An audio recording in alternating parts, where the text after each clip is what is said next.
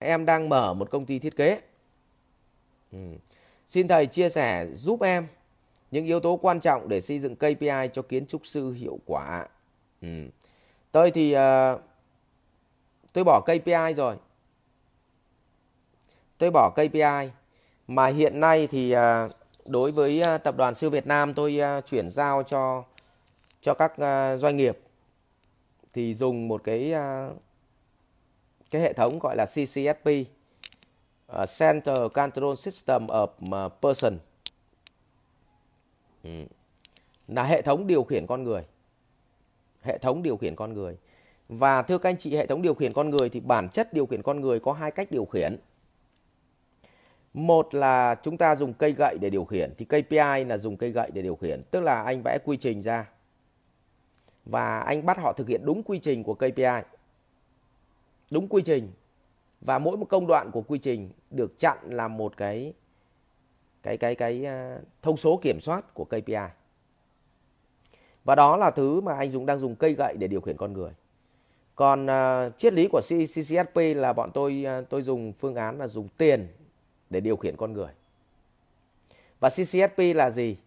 Là Center Control System of Person, tức là hệ thống điều khiển trung tâm của con người và dùng tiền để điều khiển. Cụ thể, khi anh bước chân về đến nhà vợ chửi, anh có hai cách. Một là bảo bà có im ngay đi không tôi đánh trong một trận bây giờ. Thì vớ vẩn mình rơi răng trước nó. Hai, em, nếu bây giờ nín thì tập 500 nghìn này là của em. Nào, ngay đến vợ mình thôi. Mẹ cách nào nó nín nhanh hơn một là dọa đánh nó để nó nín hai là móc tập 500 nghìn ra. Ờ, là nếu mà bây giờ nín là cái này là của em. Nào chọn đi. Đấy thế thì là CCSP là dùng tiền. Và dùng tiền đánh vào đâu?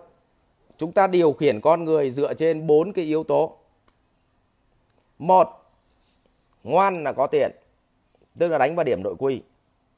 Hai chịu khó là có tiền đánh vào khối lượng công việc. 3.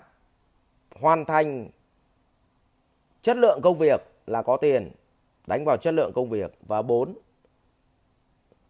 là đoàn kết thì doanh thu của hệ thống. Như vậy có 4 yếu tố.